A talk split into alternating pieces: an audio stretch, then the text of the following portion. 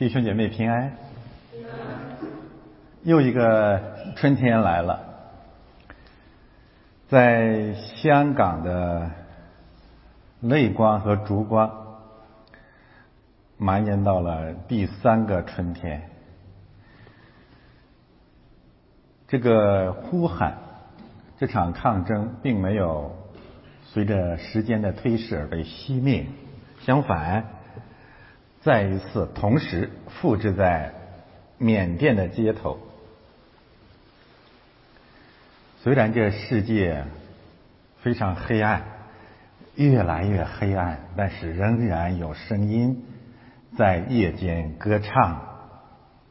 虽然埃及遍地都黑暗了，但是腓力里的监狱里仍然有人夜间歌唱。时于世。到底在谁那一边呢？我们的主说：“我是起初，我是末了，这就是实。”我们的神说：“我已经立我的王，我已经立君王，我已经立我的君在西安山上了，这就是所谓的事。”欢迎大家来到启示录第十四章，我们看何为神的实，何为神的事。启示录十四章自古以来就是启示录不可分割的一部分，很重要。我们在进入十四章之前呢，我们需要再一次复习一下或者强化一下关于我们对六六六这个概念的基本的领受。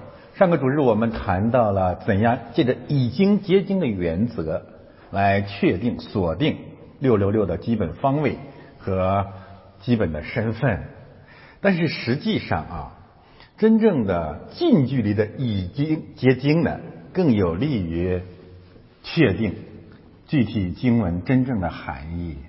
换言之，实际上启示录本身的数字概念更有利于。让我们认清何为六六六。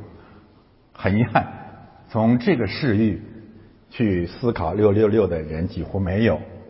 我们感谢神赐给我们启示录。实际上，启示录充满了七七七，三个七七七。那么，在这个语境之下，才是我们按照约翰所领受的那个智慧和聪明考察六六六正确的方向。启示录开篇的地方谈到了三个七七七七，期间教会手拿七星，还有七灯。一到三章大体上启示的是七七七的真理，很清晰。启示录结束的地方再一次谈到了七七七，二十一章九节。七个今晚，七灾，七位天使，具体含义先不用管。那什么意思呢？就是七七七。整个启示录的整体部分、主体部分，四章到二十章，七号、七印、七晚、七七七。那么按照这样的一个核心的语境，其实什么是六六六就一目了然，不用费那么大劲了，对吗？六六六是什么意思？就是对这三个七七七的针锋相对嘛，取代嘛，回避嘛，杀害嘛，诽谤嘛，亵渎嘛，对不对？所以没有秘密，这就应该是约翰所谓的，其中有智慧，有聪明，这其中就是启示录当中有这样的智慧，有这样的聪明，有这样的看见，七七七。七七七七七七，然后把这三组七七再拿出来，又是上下上中下七七七。这七七七核心的信息呢？我们看第一组指向的是什么？教会。最后一组指向的是什么？心腹，也是教会。那么换言之，有两组七七七七指的是主日，主日这个七。对吧？对，可以这么来解释，是吧？所以你看那个时候，呃，第一章马上谈到一个主日，第八日也好，安息日也好，基本真理是一样的啊。所以这两组七七七首尾呼应，强调的是教会的真理、主日的真理、第七天的真理。那么中间这三组七七七强调的是什么呢？审判世界的真理，对一一个方面世界恶贯满盈，另外一个方面神的愤怒，他愤怒的杯已经满了，要倾倒在这地上。我们也可以去换个角度来讲，首尾呼应的七七七指向的是攻克己身的十字架的真理，那么中间这个七七七指的是攻击世界的真理。六六六就是想彻底的弯曲这两个真理。一个方面，六六六要弯曲、遮盖、诽谤、回避这样的两大真理；另外一个方面，我们怎样才能胜过六六六呢？很简单，恢复这三组七七七，而这正是启示录十二到十五章一个基本的逻辑关系。我们稍微回顾一下，十二章是龙，十三章是两兽。十二章的两个龙到它的两个差役，两个兽，他们的神学教义是六六六。那怎么办呢？遍地都是黑暗的，畜生作王，禽兽专政，魔鬼统治了世界。到了第十四章、十五章，一切开始翻转。怎么翻转？回到教会，回到神的宝座，双重恢复七七七完成了，对六六六彻底的胜利。简而言之，十二到十三章六六六，十四到十五章七七七。我们还可以进一步的来讲。上呃，延续上个主日关于六和七的真理啊，六实际上六六六或者六实际上是把灵魂和生命呢锁定在哪里？锁定在第六天。我们谈了锁定在第六天的目的，是为了拦阻人类、拦阻生命进入第七天，进入圣日，进入安息日，进入主日。换言之。进入教会，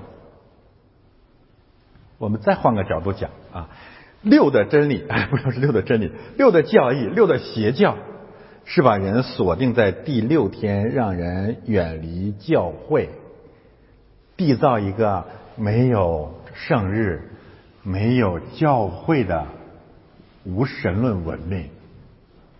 那么，这个没有教会，这个无神论的文明。其中的神是谁呢？第六天的神是哪一位呢？第六天有两个神，你要翻到创世纪第一章，你看第六天的创造，一个神就是人本身是神，对吧？在呃呃创造了动物和人，人是负责管理动物的，所以人是神。第二个神是谁？创世纪第六天有两个概念是重复的，什么呢？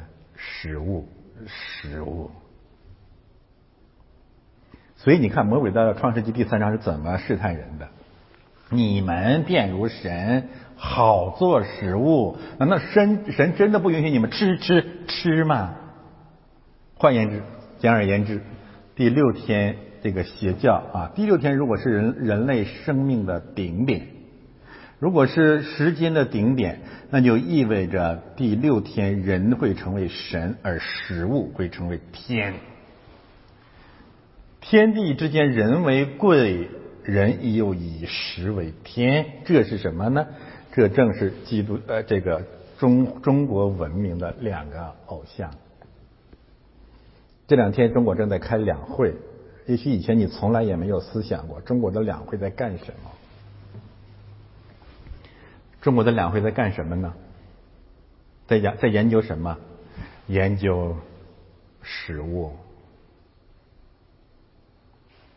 两会和盛会的对立就在这里，盛会是通往神的国的时间，神的国不在乎吃喝，只在乎公义、和平，并圣灵中的喜乐，公义、和平并真理中的喜乐，只喜欢真理，不喜欢不义，都在其中了。那么我问大家，历代中国的两会，中国人所有的这种会议与公益毫无关系。他们讲的是专政，与和平毫无关系。他们讲的是伟大斗争。还有呢，军费超过了 GDP 增长零点八个百分点，还有维稳费逐年的上升。圣灵中的喜乐，真理中的喜乐，在习国在两会当中绝无仅有。他们强调的绝不是真理中的喜乐，强调的是实物中的喜乐。发展中的喜乐，GDP 中的喜乐，人上人中的喜乐。由此，我们就更具象的看见了六和七，六六六和七七七之间这种文明之间的天壤之别。然后我们进一步的感慨，这是一个什么样的民族呢？按照《创世纪》第一章关于人的定义，第二章第一章第二章关于人的定义，他们不是人类。这是一群畜生，这是一群高等动物，他们聚集在一起，举国体制，从上到下，党内党外，大江南北，长城内外，在研究什么呢？研究吃。具体表现的是以 GDP 增长概率为中心的两会。以“十四五”规划为中心的基本纲领，这些文件其实还原一下就是一个概念：十五。当人类所有的精英，当举国体制全部的资源，以国家政权的方式，把食物放在所有聚会的中心的时候。其实人已经彻彻底底的变成了畜生，所以我们真的明白了为什么神在启示录那里把末世的暴政称之为兽国的统治，那是真正的野兽，是与盛会针锋相对的。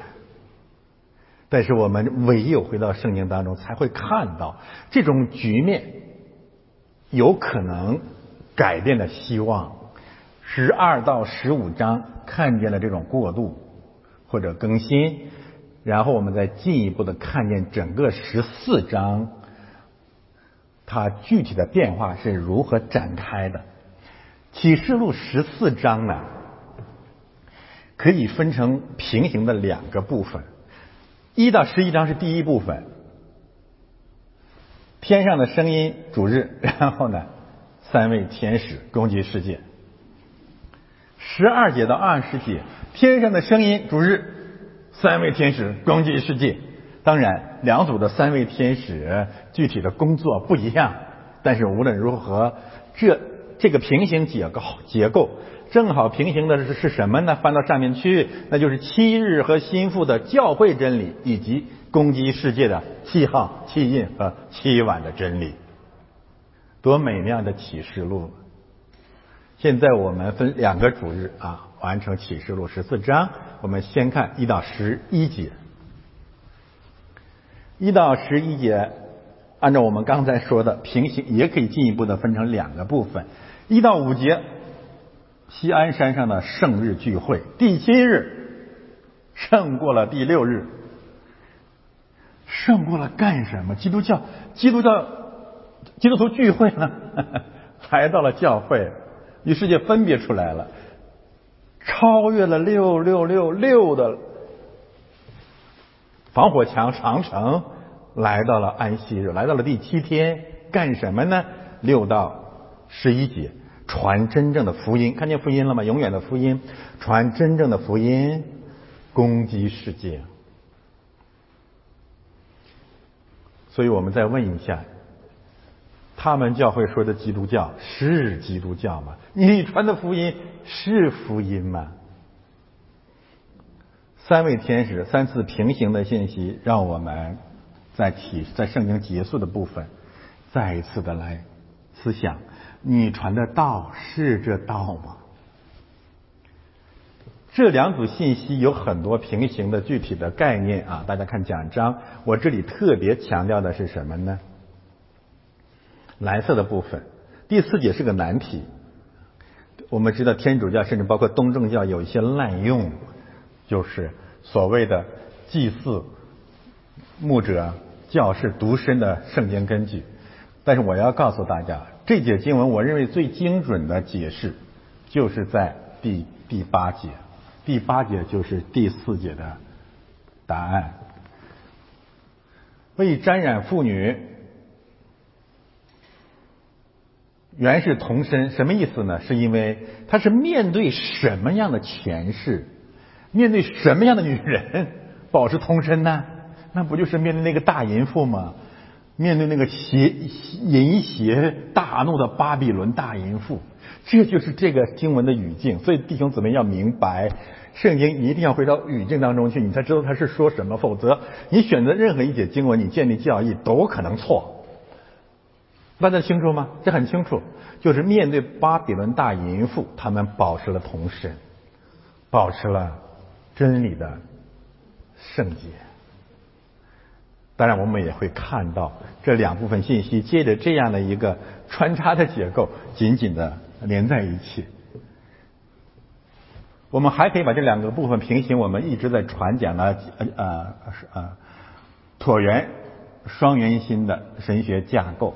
西安山教会传福音，至圣所攻击世界；十字架至圣所西安山传福音，教会世界缺一不可，缺缺少任何一个方面的真理，你在这道上都无关无分。没有第一个真理，你是个政治，你你只是一个基督教政治运动；没有第二个方面的真理，你就是一碗鸡汤。你和所有的异教一样，就找一帮人聚堆然后修身养性，鸡犬升天。两个真理全有，攻克己身。注意买来的那个概念，基督的宝血把我们买来了。但是买来了以后，你要跟随主去。攻击世界、救赎和审判。我们再强调一下这段经文的语旧约语语境。当然有很多要相关的信息，我只强调其中一个比较，我认为比较重要的就是巴比伦大臣倾倒了。因为在启示录余下的信息当中呢，巴比伦大城、巴比伦大淫妇还会反复的出现，所以我们要在圣经当中呢检索巴比伦这个概念的由来。首先，当然就是创世纪十到十一章。创世纪第十章借着宁路建造了巴比伦大城，巴别大城，众城之首。到了十一章巴别塔，它的建立及其倾覆。你要明白这一点，你才会知道他是如何从起初就和亚闪族、亚伯拉罕一族或者和诺亚所领受的意象是针锋相对的。这个真理，你注意这里面喝酒的这个概念，你会回到韩和诺亚的关系当中去。韩的后裔又建了建立了巴比伦大城，这个大城用酒灌满了天下列国，然后呢又喝了上帝大怒的酒。想一想这个这这这个这个逻辑关系的精妙，然后呢？以赛亚书十三到十四章集中审判巴比伦王，他是魔鬼的化身，平行了启示录当中龙和兽的关系。这里面有一节经文可以回到起，呃，完全是引用的以赛亚书二十九章一节，就是这句话：巴比伦大城倾倒了，倾倒了。这是以赛亚先知领受的信息。耶利米书五十到五十一章再一次审判巴比伦，巴比伦王，巴比伦大城。实际上，整个的耶利米书全部谈的是巴比伦和以色列的关系。当然，这个列王记下，当然平行的历代志的相关的信息呢，详细的记载了巴比伦怎样掳掠了以色列。我们知道，路德宗教改革，他讲自己的改革设定了一个神学背景是。他认为普天下的教会都被掳于巴比伦，这是个比喻。啊，我说过这种情况今天更为精当。但以理书一到六章让我们看到被掳到巴啊被掳到巴比伦的犹太人在那里面，他们和世界的王或者和四四位兽之间的关系，当然不限于但以理书一到六章。但以理和他的朋友怎样面对世界的王？怎样在烈火的窑中？怎样站在君王面前宣告未来的审判？君王的节制和神的公义完全平行。使徒行传二十四章二十五节，保罗讲公义、节制和最后的审判。现在我们来看第一大段，好吧？我分成两个部分来讲，先讲一到三节。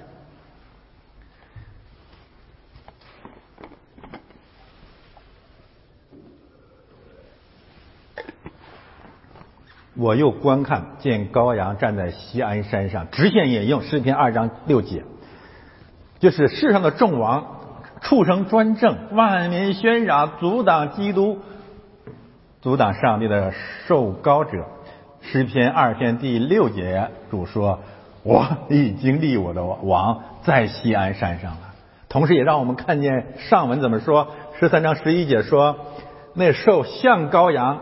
”现在真的羔羊出来了，我们换个角度来讲，真正的王出现了，要审判天下敌基督的众王。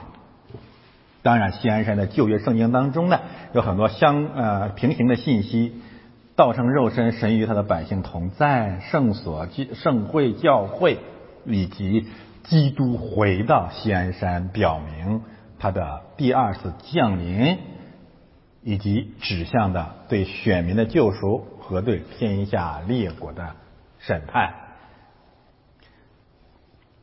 此是十四万四千人，我不展开说了。七章四节我们讲过，简而言之，这个整体的数字指向的是耶和华的军队，君王来了，带着他的精兵强将，耶和华的军队和基督的精兵，这是群什么样的人呢？都有他的名和他父的名写在额上。有他的名，有他的名和他父的名，有就有吧，还写在额上，写在额上什么意思？普天下的人都看得见，你们是世上的光，你们是山上的城，不能掩藏。一个方面，我们看到这是回到了摩西律法，怎样把神的真理放在心上、肩上、额上。这是一个遵守上帝律法和诫命的新造的人。另外一个方面，我们回到啊启示录十三章十六节，因为在那个地方，受暴政之下，让世上的人写他的名、拜他的像，并把他的名、他的像、他的数字写在他们的额上。这意味着什么呢？这节经文真的是非常重要。我为什么要勇敢的心？为什么用勇敢的心来定义这节经文呢？当普天下的列国，当这个国、这个世界已经被畜生专政了之后呢？他要求所有的人必须必须姓习，就这么简单了。你你必须和拜登保持一致，不然推特、优管不要脸书 就会给你封号封名，就是这么简单了。那么在这个时候，你仍然。一个方面，你拒绝把兽的名放在额上；另一个方面，你公然的把基督的名放在额上。这是勇敢，这是舍命，这是信仰。而这个信仰一定意味着征战和付出代价。所以启示录第一章就让我们看见第一到第三章，为什么约翰为民主的名的缘故，在拔摩岛上。为什么有人被杀害？为主的名被杀害，就是因为两个额头上的名这个行为本身发生了，导致了战争。其实不仅如此，这个两个额也让我们看见敌基督的势力是清清楚楚的，就写在他们的额上，傻子都看得见。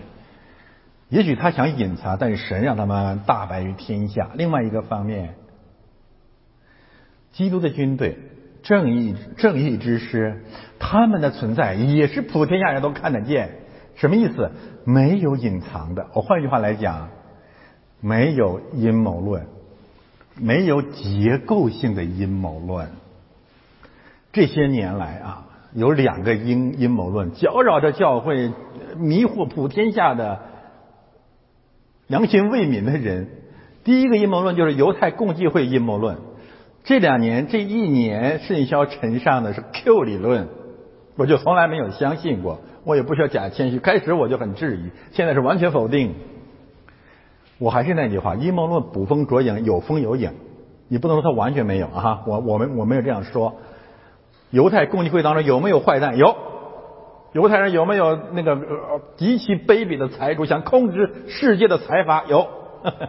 但是你要把它当做一个结构性的事实、全局性的事实，你需要看医生了。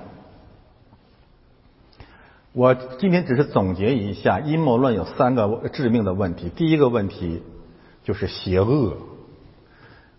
为什么说邪恶？什么人乐意传阴谋论？骗点击量，他了解人心，都喜欢看、扣窥探背后的秘密。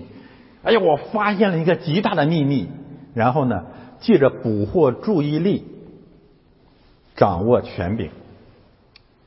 首先是话语的权柄，最后有可能成为政治的权柄。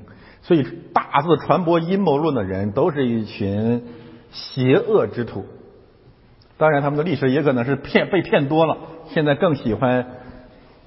凡事看背后的骗局。第一个出于邪恶，第二个我告诉大家就出于胆怯。他们谎骗世人说，统治这个世界邪恶的力量是一个阴谋集团，根本不在面上，甚至不是那些公开掌握权柄的畜生或者兽。那从逻辑结果上就意味着他们不需要站在兽的面前。因为他宣布，真正败坏文明、败坏信仰呢，不是兽，而是背后的阴谋。他们就如此巧妙的迎合了人心的恐惧和狡诈，但实际上他们是胆怯。他们所有的属灵的征战，都是和空中隐秘的或和恍兮呼吸的力量的征战。你骂尽普天下的犹太共济会阴谋论、Q 理论，那些什么？在什么岛上蹂躏幼女的恶棍，谁搭理你呢？第三，出于贪婪。我们可以说阴谋论有两种，一种叫负面的阴谋论，就是败坏这个世界有一个邪恶的阴谋集团；另外一个我们可以称为正面的阴谋论。这个阴谋论是什么意思呢？就是他们谎称啊，不断的宣称有一个正义的神秘的力量，他们一直在有计划、有预谋，在行动，一觉醒来就换了人间。这个人可能叫福林将军，正在统帅美国的什么秘密的部队、民兵组织，或者这个人叫郭文贵，他叫战神，站着的那个假神，只要他一。他他一放大招，就换了人间了。六月四号就建国了。我为什么是属于人的贪婪或者懒惰？那就是我们相信，我们只需要依靠这些神秘的英雄人物、神话般的人物，就可以改变现状。大家知道吗？这是这意味着什么？这意味着你完全不懂基督的真理，亲爱的弟兄姊妹。都有他的名，十四万四千人无一例外，都有他的名，他父的名写在额上，什么意思？自由、真理、幸福、公益、和平和喜乐是需要付出代价的，你是不能依靠别人的。今天香港人、缅甸人真是抛呃抛头颅洒热血，在争取他们的尊严和自由。没有别的捷径，当年香港人享受基督教的文明是外加的，今天你必须重新去争取。中国人走向自由的路太遥太遥远太遥远了。你有什么资格？我们凭什么期望有一两个战神起来来换了人间呢？如果真的这样换了人间，他比中南海那个战神更战神。自由是需要付出代价的。启示录不断的让我们看见新天新地是建立在无数殉道者的牺牲基础之上的。这里面特别的谈到了出熟的果子，出熟的果子就是牺牲的献祭，完美的献祭。出熟的果子和没有瑕疵两个概念指的都是献祭。但愿在二零二零年、二零二一年，所有的基督徒要清醒了。不要再相信正面的阴谋论，没有谁有责任、有能力在神的计划当中为你换了人间。我们必须自己跟随主，成为他的精兵。说到这里，我听见天上有声音，像重水的声音和大雷的声音。我们可以说啊，这三个概念定义了这个精兵他们征战的武器。换句话说。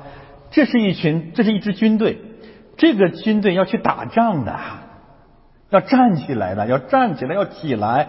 经过了医治的神迹，经过了三十八年医治的神迹，要起来，要去打仗。拿什么打仗？圣灵的宝剑就是神的道。什么是圣灵的宝剑？什么是神的道？三大特征：第一，天上有声音，这是天上的声音。换言之。我们所传的福音，我们所讲的道理，不是从人间来的，不是从地上来的，不是马克思主义发明的，不是佛教或者各种一教从内心反思和领悟的结果，没有内在之光，一定是从天上赐下来的，乃是借着圣经赐给我们的。第二，像众水的声音，那这个天音都多难懂啊！天音，天语之音吗？天使之语吗？不。天音是人类的声音，众水后文告诉我们就是众民。这真理那是主题下所有的人，只要你被称为人都能听得懂的话。圣道就是人言，正常人的话语。第三，这个话语怎么讲呢？是和风细雨式的、耳语式的、耳鬓厮磨式的、吴侬软语式的？不，这声音乃是大雷的声音。大家仔细检索一下，整个启示录当中有多少次谈到了雷的声音，有多少次谈到了大大音、大声吹号的声音？圣道的真理是在山顶上宣告出来的。基督教永远不是密宗，基督教乃是万军雷霆。所以，我们的主。给三大使徒起了名字：彼得，石头见天国；保罗，小。天国从哪里开始？从芥菜种，从小长大。如何可能呢？两个雷子在基在中间。主耶稣给雅各和约翰起名，就是雷霆万钧的意思。鸡汤叫董事把这个当做讽刺，说你这两个人脾气不好，一一说话就爆炸了。你看大卫鲍瑟们怎么讲，然后充满了讥讽。大家想过没有？其实我们的主给任何一个人重新命名，都是给他赐予一个新的生命和使命。我们的主怎么可能调侃他说说你这个臭毛病你要改了，以后说话小点声，你不要像人伯们那样讲话，要像大卫鲍瑟那样讲话。不是的，就告诉我们他所拣选的人要在这个。雷鸣般的寂静的世界里面，发出雷鸣般的响声，这是我们要传的福音。那么会不会导致这样的一个个人英雄主义呢？不是的，是不是每个人都离开教会到往往普天下去就这么讲呢？不是的，所有这一切一切的福音来源于或者组织于一个一场崇拜。一个主日，一场盛会，第七天，弹琴的声音在宝座前，主在那里围绕着基督，四活物众长老唱歌唱新歌。一个方面，这是什么意思呢？这是一场主日崇拜。我们是借着教会的聚会来传讲这样的真理。一个方面造就我们自己，另外一个方面往普天下去呼喊。其次，这个新歌这个歌声我们以前讲过了，我这里不再赘言。这里强调两个相关的信息：一个方面，历代之下二十章，我们怎样胜过这个世界？唱歌就行。我说过，这是喜斯帖、喜斯坡神迹。我们的我们只要坚持聚会，我们就会得胜。这个伟大的真理，真是是很多人不明白的。就在这个至暗的，在这个至暗的年代，当两兽统治东方和西方的时候，很多人真的彻底绝望了。不不不，其实我要告诉大家啊，我们今天要领受这样的一个祝福是什么呢？因为有些人不知道我们应该干什么，这这太绝望了。这这个时代，不不不，有一个特别美好的安排。就是比以往任何的时候就坚持聚会唱歌赞美神，多好啊！而且你要相信，只要普天下的基督徒归信基督的人坚持聚会去崇拜神，这个世界的黑暗就会被胜过。为什么？你去看喜斯坡神迹就明白了。按照人的常识，就是你不要再围观那两个畜生。大家去看我的推特，我现在都不搭理他们了，基本上不搭理他们了。我们把我们的精力放过来，人类的灵魂聚集在神基督身上。当他们失去注意力的时候，他们就失去了权柄。大家明白吗？这是真的。你说那么一个，就是梁家河的一个一一个牛二，你普天下人天天去去去去看他，他就真的拥有统治你灵魂的力量。是不是这么简单啊？值得吗？配吗？为什么？第二一个，那就是《使徒行传》十六章，让我们看到一个感人的一幕。那一幕在我的信仰的生命里面常常激励着我。那就是进入了一个腓利比的大城，在那个监狱里面，保罗和希拉在夜间歌唱，锁链就解开，狱卒就听见了福音。只要教会在场，不是我们去看牛二，而是普天下的牛二就会来看我们，并听见我们所传讲的基督，是这样吗？感谢神，好吧，我们看第二部分。除了从地上买来的那十四万四千人以外，没有人能学这歌。从地上买来的，买来的，呃，这里面重复了两次“买来的”，看见吗？五章九节还有一次“买来的”，这是什么意思？那就是这个教会是怎么组成的？是由哪些人组成的？由蒙恩的罪人，我们在埃及做奴隶，我们是罪人，基督为我们死定了十字架，用他的宝血把我们买来的。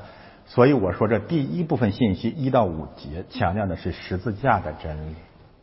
这是我们信仰的根基。我们永远永永永一个方面永远记住基督对我们的救恩，在十字架上成全的救恩。另外一个方面，借着圣礼型的教会，不断的经历十字架真理的更新。我们没有弃绝十字架啊，它是我们的双元结构的一员。为什么呃其他人不能学这歌？除了你从地上买来的呢？其实这很简单。你如果不承认自己是罪人，你不承认耶稣为你死，你不承认耶稣基督唯有死才能拯救你，并且在基督的十字架下面，或者在基督基督十字架的真理里面常常经历更新，你在教会里面所参加的所有的崇拜活动，包括那些赞美诗，对你是毫无意义的。是有一些人那啊，我好喜欢听圣乐，即使你进教会也好，去什么西人的教会，什么大教堂也好。你就是参加一场音乐会，其实你听二人转也一样，也会感动的。你根本进不去，你不明白人家在唱什么。除非你真的经历了买来的那个救赎真理，你才会真正的明白这圣诗是什么含义。学这个概念也要指琢磨思想明白。若非如此，你不会明白这些歌的，就是这么简单。我们可以说啊，第一句话强调的是教会里的人，基督徒和基督的关系。你必须经历基督的救恩，你必须死过，并且要重活。你必须得经历这个，你必须承认你是个罪人。没有经历这个，你呃，您最好轻易不要接受洗礼，跟你没有关系的。洗礼就是你向罪死嘛。所以第一个啊，就是这个圣所圣会七天当中的新人的第一个特点，就是你跟神的关系。你经历了出埃及这个过程，对吗？经历了红海，经历了洗礼，经历了十字架，经历了逾越节的羔羊等等。第二个方面啊，就是我这里实际上是在讲新造的人基督徒的五大特点。第一，你跟基督的关系；第二，你和世界的关系，你和巴比伦大城的关系，你和女人的关系。女人是男人的荣耀，可以提喻为你和人类的关系和他们人类的关系，就是不要沾染他们，保持你的真理上的圣洁。这个问题我下一页啊展开来讲。第三个特点就是你跟基督的关系，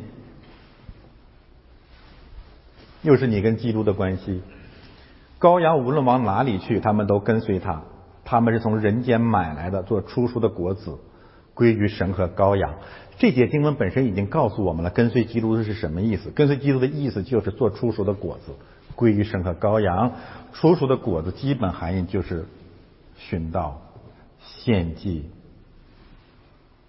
跟随主就意味着重读马太福音十章、十六章两处经文都在讲跟随的真理。第十章跟随我的必被万民恨恶，要背起他的十字架来跟随我。十六章保彼得不愿意跟随了，教会就停在鸡汤教这个位置，就是黑门山上。我们在这里甚好，不要再往前走了。我们在以林甚好，不要去迦南。我们要在旷野停留，不要去耶路撒冷。主说你必须跟随我前去，而且责备彼得。你这撒旦，退我后面去吧！这跟随还意味着什么呢？启示录十九章展开了跟随的更深刻的真理，那就是羔羊浴血奋战，而胜负要跟随，不是一切都交给神，你必须跟随主去征战。这是启示录极其具有张力的一段经文。结论。你必须是跟随基督的人，不然你不配成为新造的人。你不是利用基督的人，信了主了，受洗了，然后就天天利用基督谋取一点属世界的好处，不是的，那和信仰没有关系。跟随主走十字架的路。第四个特点是和魔鬼的关系，在他们的口中查不出谎言来。魔鬼是一切说谎人的父。不仅如此，启示录第二到三章有两次谈到了撒旦议会，其实说他们不是犹太人，是撒旦议会，因为他们是说谎的。同样一个概念，我们还记得主对谁说呢？拿但业说。这是真以色列人，他的心中是没有诡诈的，同一个词。然后马太福音二十六章四节告诉我们，那些人弄诡计要谋害耶稣。好吧，我们总结一下，这是什么真理呢？第一，你一定要开始学习诚实，我们都在学。这是习果人第一大优秀品质或罪性。尽可能每天操练，你你要你要真要谈操练，你把这件事情当做操练，比什么操练都重要。因为启示录结束的地方告诉我们，说谎的人不能进神的国，这太吓人了，对不对啊？但是我们要知道，学习呃减少谎言，更多的诚实是每天真的应该操练的功课，在细节上也要操练。开始操练那些明显的谎言，最后去修饰，用软买个软件去修饰那些夸张的话、大话，明白吗？我们这是我们一生的功课。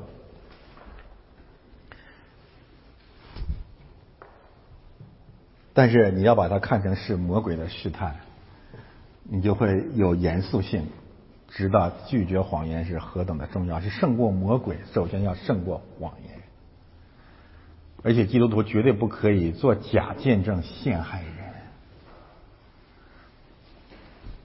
还可以有广泛的应用。无论如何，一个新造的人，首先一个话语上的见证就是弃绝谎言。第五个方面。他们是没有瑕疵的。再一次强调的是，他们和基督的关系。大家看见这个结构了吗？除埃及记，我们和羔羊的关系，基督的关系。呃，终极第三，跟随基督，我们和基督的关系，在主面前，我们和基督的关系，中间插了两个概念，面对世界和魔鬼。看见这个结构的美没有啊？然后呢，我为什么说最后这一句话讲的是在主面前？因为有的版本写的是在神的，他们在神的宝座面前是没有瑕疵的。我我接受这个版本。你即使不接受这个版本，你再去看瑕疵，在整个新约当中，绝大部分指的是在神面前没有瑕疵的。作为没有瑕疵的献祭献给神，一个方面神悦纳了我们的献祭，另外一个方面让我们知道，即使世人把我们看成是万物当中的渣子，世上的瘟疫像保罗所所经历的，神仍然悦纳我们的侍奉、同工和献祭，这不是人眼中的没有瑕疵。这是神眼中的没有瑕疵，这绝对不意味着我们在神面前的完美，这意味着神在基督里面对我们完全的和好和接纳。这是我们的祝福，这是我们的保障，这是我们的盼望，这是我们的信仰。现在我稍微展开一下第四节的上半句：这些人未曾沾染妇女，他们原是同人，到底什么含义呢？我刚才谈到了一些。我稍微展开来说一下，大家看那些小的经文，就是以斯拉记、尼西米记、创创世纪第六章、生命记、出埃及记、立位记、摩西五经、撒母耳记上下、耶利米书、格林诺后书，这些信息谈到了一个共同的真理，那就是神的儿子不可娶女人的女儿，为了避免把他们外邦的神邪教的信仰带到。基督的教诲，这是从始至终贯穿圣经始终的教导。大洪水前，地上的人败坏，是因为这样的缘故，就是借着这种通婚两性关系，把异教的神引到了教会，最后一定会面临审判。这是一个信息，这个问题我们讲过很多了。大家可以复习以前相关的经文的讲解。第二个方面呢，我们重温一下上个主日我们谈到的一个信息，那就是所罗门的六六六怎样在西安山上的七七七当中呢被胜过。所罗门我们谈到了他的六六六是指六六六黄金，但是呢，列王记上第十章谈了这个六六六的黄金之后呢，紧接着。就到了列王记上十一章，所罗门的败坏。所罗门怎样败坏的？所罗门娶了几乎列国君王的公主，年轻的女子，然后呢，把他们全部的那些偶像或者主要的邪神都带到了以色列这个国家，国家就衰落了，最后走向了分裂。那么这个所罗门这个六六六现象怎样被克服呢？回到。启示录十四章，一个方面从六到七，另外一个方面，它是如何从六到七的呢？高阳所率领的军队不再重蹈所罗门的覆辙，反而弃绝了外女淫妇人的女儿对信徒的败坏。当然，我们一个方面可以讲，这种同时指向年轻的士兵，这是普天下的常识。列国的战士主体都是没什么新鲜的，都是同神，对吧？你才能打仗，你拖家带口的怎么上前线？但是另外一方面，更重要的是属灵的真理，强调的是他们面对大淫妇巴比伦，保持了他们信仰上的童真。我们。要重新去思想，为什么这样的教导贯穿圣经的始终？为什么这样的真理对胜过六六六如此重要呢？以美国为例，我现在要告诉大家，美国现在走到了生死关头、十字路口。但是，真正败坏美国的邪恶的势力，拜登只是表面上的一个一个符号，一个利用攻击一个老年痴呆的患者。当然，他也不是什么好东西，他是个白左。但是，真正颠覆美国的。颠覆基督教传统的实际上是黑左，两个代表人物，就是他们俩。他们是，我不是在讲阴谋论，因为他们是面上的，一个是前总统，一个是现在的副总统，没什么阴谋可言。他们是拜登政府背后真正的影子政府，而这两个人，拜登还算是白左，就是他是呃呃披着羊皮的豺狼，假基督徒，他还不敢公开的否认基督的名。但是这两位一个比一个邪恶，实际上借着这两个人，美国已经彻底的在放弃或者在离弃基督教最传统的核心价值，而他们两位一个比一个邪恶。奥巴马是美国转折的一个外女淫妇，我们有理由担心这个贺锦丽。会更加的登峰造极，他将会用他淫荡的笑声，提醒那些良心未泯的美国人，不断的回到真言书当中去，怎样对十四万四千人和基督的精灵去提醒，贯穿真言的始终，你要小心外女的陷阱。当然，这也是所有教会应该学习的功课。那就是对任何有可能带我们偏离基督唯一信仰、唯一君王的这样真理的声音，无论他打扮的多么的花枝招展，多么是童真少女，你都要避之如瘟疫。就是怜悯我们。翻到最后一段，第二部分，我把它放在一段来讲。很容易看见它的结构，三位天使啊，三段结构了。每一位天使传的福音的重点略有不同。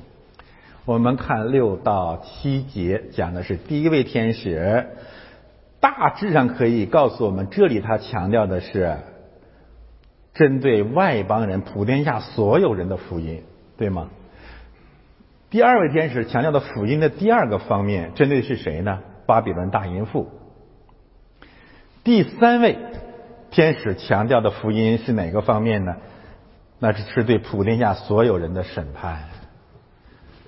我们能够看见什么呢？或者说什啊？我们可以这样来讲啊，就是第一部分一到五节可以讲的是福音的形式上的特点：天上的声音，然后呢打雷的声音、重水的声音，还有呢没有谎言。这是福音形式上的特点，这里面可以说福音的内容上的特点，就是你传的，你打雷了，你从天上来了，你说人话了，但是呢，你传的那个内容是不是福音呢？那么什么样的内容才是福音呢？三个内容缺一不可。第一个内容，向外邦人传讲。公益的信息，我为什么要把它定义为公益呢？信的得救，不信被审判，就这么简单。这就是神的公义，这就是神的义。保罗在罗马书第一章当中说：“这义因信，啊，怎么出于信也本乎信，以至于信，因为神的义正在这福音展现出来。”第二段福音的侧面。面对众呃大淫妇，巴比伦大淫妇龙兽，巴比伦是列国之首，天下的君王和君王当中的君王。那么面对他提醒万民，你喝淫邪大怒之酒的时候，要学习节制，君王也要学习节制。回到诗篇第二篇，你们世上的君王应当醒悟，应当以嘴亲子，免得他愤怒。你们便在道中灭亡，等等啊！第三部分信息告诉我们的是福音的对天下列国的审判，不听不听审判，而且是遭遇绝罚地狱的审判。我为什么加了一个以色列呢？因为你是在圣天使和羔羊面前接受审判，意味着生命名字记载在生命册上的人，他们不会被审判。被审判的人是在他们面前接受审判。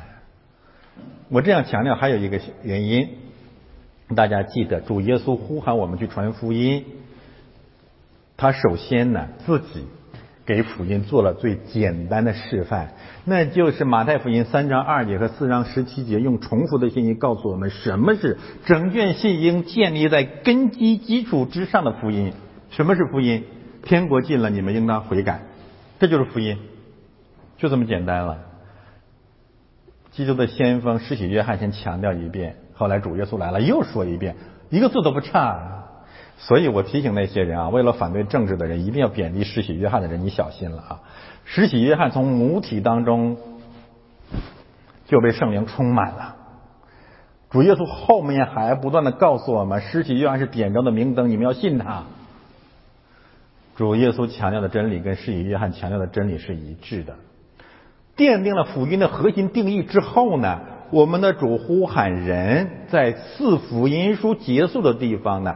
呼喊人怎么传福音？往普天下去，传福音给万民听。呃，没有什么归凯撒的地盘，所有的国度，所有的权柄，天上地下所有的权柄都归给他了。所以你们要去，使万民做我的门徒。这个万民是什么意思呢？分成三类，两次谈到了分成三类呀。第一次，马太福音九章十五节。主说：“你们要站在外邦人、君王和以色列人面前，为我传福音，为我做见证。”《使徒行传》九章十五节，怕我们不明白，或者有一个后来的人没听到这话，保罗，所以专门跟保罗又讲一次。记得那个亚拿尼亚说：“你去，他是我所拣选的器皿，他要去传福音，怎么传？跟谁传？在外邦人、君王和以色列人面前做我的见证。”我们说一下，现在这个基督教，你传的福音有这三大块吗？传福音的对象，你向外邦人传福音吗？各国各族各方各民，啊，不许说中国不好。天国近了，你们应该悔改。我怎么传？巴比伦大城倾倒了，哎呦，要顺服巴比伦。我怎么传的？我在讲政治吗？我天天在讲太平洋对面的巴比伦大淫妇要倾倒了，这就是我最坚实的圣经根据。第三个方面，要向他们宣告什么呢？死不悔改、继续拜兽和兽像的人，必有地狱为他们存留。不要指望一死百了，无神论不是你的保障。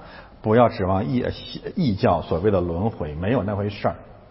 轮回你还有机会，下次万一你你碰巧轮轮上你了，又变成呃从厨道鬼厨之道，又变成了什么圣天使呢？没有，没有，没有机会了。永远的审判，大家看到永远的福音和永永远远的审判。首尾是怎样呼应的？借着这样的呼应，让我们再一次看见神的公义，对不对呀？给你永远的福音，你不要，所以才有永远的审判呢。如果没有永远的福音，神是不公义的。那如果有了永远的福音，必有永远的审判。否则的话，真像魔鬼说的，人死了，一一了百了，谁还行公义？谁还信上帝？谁还行善呢？想得美，没有那么回事啊！这是起初让人讨厌的地方，也是我们越来越信服的绝对的真理。还不仅如此，这三个方面呢，还可以对应保罗所传福音的三个要点。使徒行传二十四章二十五节，他在站在。外邦人或者那个君王的代表面前传讲什么呢？公义、节制和最后的审判。这三项内容，亲爱的弟兄姊妹，哪一项离开了政治和政治世界呢？各国各族各方各民，完了呀，没有空。没有余地呀！你回你你回避哪个国家呢？哪个国君呢？哪个国民呢？巴比伦大城，整个城市从君王到百姓，从诸侯到臣宰，从假先知到公知，最后审判拜兽和兽像的，那就是拜世上的王的人啊，顺服世上的众王的人啊，都要被审判，没得逃了，对不对？第七节，大声和上面平行了，雷声又打雷了。敬畏神，不要敬畏君世上的王，将荣耀归给他，不要把荣耀归给世上的王。因他实行审判的时候已经到了，他才是真正的审判者，应当敬拜那创造天地海。又看见了这个三元结构和众水泉源的这个概念，让呃，在这个使徒行传当中呢反复的出现。什么时候出现？背景是什么？那就是当世上的王禁止我们传福音的时候，我们突然想想的想到，使徒突然想到，初代教会突然想到，我怕你做这个甚，因为我们的神是创造天地海的，你们的假神不过是人。每当我们想到我们的神是创造天地海的时候，我们就突然之间增加了放胆传道的勇气。永远永远记住我们的神是哪一位。正因为有这样的信心之后呢，于是我们敢敢敢于站在巴比伦大淫妇面前，同时宣告他要毁灭。看见这个逻辑关系了吗？你如果不敬拜创造天地海和众水泉源的，你不可能有勇气站在巴比伦大臣的面前，是这个道理吧？其实这第一位天使和第二位天使之间的时间上还有这样的一个逻辑关系，那就是你只有把第一位天使应该传的福音传完了，你才有可能传巴比伦大城倾倒的信息。我们传讲第一个信息的目的是什么呢？就是呼喊各国各族各方各民的人从巴比伦大城当中出来，归敬畏神、敬拜神、归向神，对吗？我们看到启示录后面说，巴比伦大淫妇的罪神已经想起来了，然后呢，你们当离开那里，因为他的罪恶神已经想起来了，要轻抚巴比伦了。在轻抚巴比伦之前，你们必须逃出来。平行出埃及记，倾覆法老和他的军队之前，以色列人必须离开埃及。我们再换句话来讲啊，我们如何来判断西帝国被倾覆呢？我告诉大家，在时间表上一定是这样安排的，那就是一个方面要出现第一位天使所传的福音。有吗？第二个方面，一定有听了这些福音的百姓尽数的离开了西国、埃及、巴比伦，归向了基督。这两件事实出现之后，西国必然灭亡。在这之前，他不会亡国的，你也不要指望。我们还可以用一个事件来平行，就是索多玛。罗德一家不离开索多玛，索多玛不可能灭亡。你要想追求索多玛灭亡，只有一个工作你要做：一个方面宣讲这样的福音，另外一个方面带领更多的人出来。我们心疼港人，陪港人流泪整整三年。我们现在也同情缅甸那些。见着烛光的百姓，但是我们还是要劝告他们：仅仅攻击暴君，没有办法开辟一个新的局面。除非你同时宣告，更多的宣告这样的福音，同或同时呢，带领更多的人去敬拜那创造天地海和众水泉源的神。否则的话，你的抗争再勇敢，你的悲剧再惨烈，巴比伦大城仍然是巴比伦大城。这个事实本身是残酷的，但是我们相信这是真实的，而且我们也一定能够看见这样的事实，那就是当真的神的百姓离开巴比伦的时候，当神的百姓真听见了真的福音，离开了习国的时候，他一定完了。愿神的旨意成就。第二位天使就这样面对了巴比伦大城，看讲章，巴比伦的圣经信息和邪淫大怒之酒是什么含义？我不展开说了。第三位天使。大家看这里有个概念啊，第八节接着说，第九节接着他们大声说，为什么？这个福音是连贯的，是不可分割的一部分啊！你不能只传一部分，那不叫福音啊！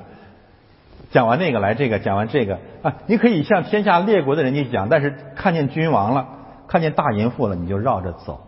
你和基督有什么关系呢？看堂而皇知道我不讲政治，巴巴比伦大城倾倒了，谁来宣布？不倒怎么办？很多人不相信怎么办？第三位天使接着告诉他，告诉天下万民说：继续拜寿和寿像。大家注意两个酒之间的这种平行。现在你你不是想喝酒吗？真正的酒来了，没有呃，看讲章我们我怎么解释杯中存疑不杂？嗯，这里大家只需要记得神的公义。你怎样喝大淫妇的酒，神就怎样用酒灌满你。而且火于硫磺的，至少可以平行三个事实：第一，索多玛；第二，以东人。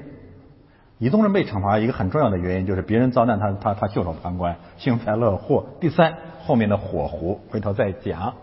他受痛苦的烟往上冒，直到永永远远。那些拜寿和受像受他名之印记的昼夜不得安宁。永永远远不是指二零二一年一直到永到到到到四零零零年，不是的。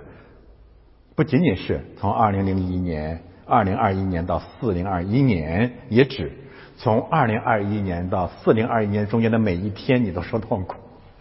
这是这是他强调的逻辑关系。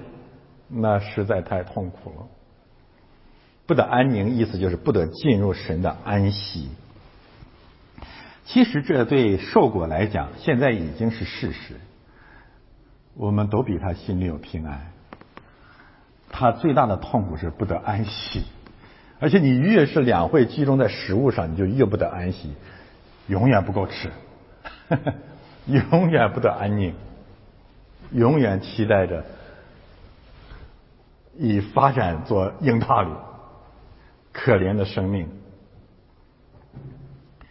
我特别最后强调一个概念是什么呢？那就是拜寿和受像的，拜寿和受像的这个动词是什么？这个动词是一般现在时，是主动语态，它让我们再一次感慨我们上个主日谈到的一个事实，那就是中共等于中国，什么意思啊？这里面拜寿的人不是被动的，他是主动的。谁逼你了？没有人逼你，他是心悦诚服、甘心情愿。无论你出于恐惧还是出于贪婪，去拜寿。所以这些人和寿一起进入火湖，是符合神的公义的。但用我们所传的福音同时符合这三个方面的基本真理：三个内容，三个对象。三重福音，最后我们对今天的信息做一个总结。这是在黑暗，但是我们仍然在夜间歌唱。我们所歌唱的信息，所传讲的真理，包括两大方面：西安山上的十字架指向我们攻克己身，一生更新；同时。从至圣所出发，往普天下传福音。这福音的目的是攻击世界，愿万人得救，同时宣告拒绝基督的人必有审判，人人都有一死，死后必有审判。但是，同时宣讲这两方面的真理，宣讲第一个方面的真理。会得罪那些以人为神的第六天的畜类和高等动物，你们才有罪，凭什么说我有罪？他们最终必然听到成仇。同时，第二个方面，我们攻击世界，我们我们必然被万民恨恶。所以，传道导致听到成仇的后果无可避免。那么，我们怎样胜过呢？今天是圣餐主日，大家想过没有？主的圣餐以及圣道，实际上真正给我们的祝福，从六六六和七七七这个关系上来讲，圣餐展示的正是。七七七对六六六的胜利，为什么这么说？这是我们第 n 次讲圣餐真理了。今天的角度又是全新的。我们谈首先谈到了六六六或者第六天，作为核心教义的邪教们。在那一天，把吃或者食物当做了天。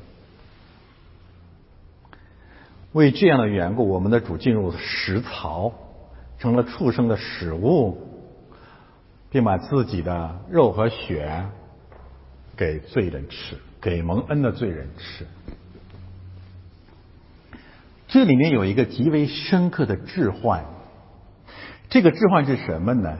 就是当这个邪教六六六邪教真的以食为天的时候，突然天成了食，彻底改变了食物本身的含义。前者是把食物本身仅仅当做动物性生命延续的需要和炫耀般的幸福，但是在这个暗中的这种更新当中呢，神用真理替换了人口里当中鹌鹑的肉。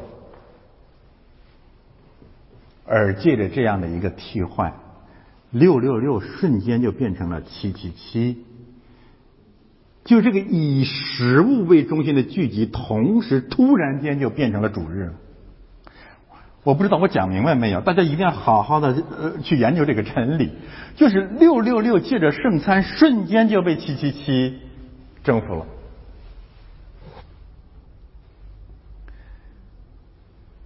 以食为天。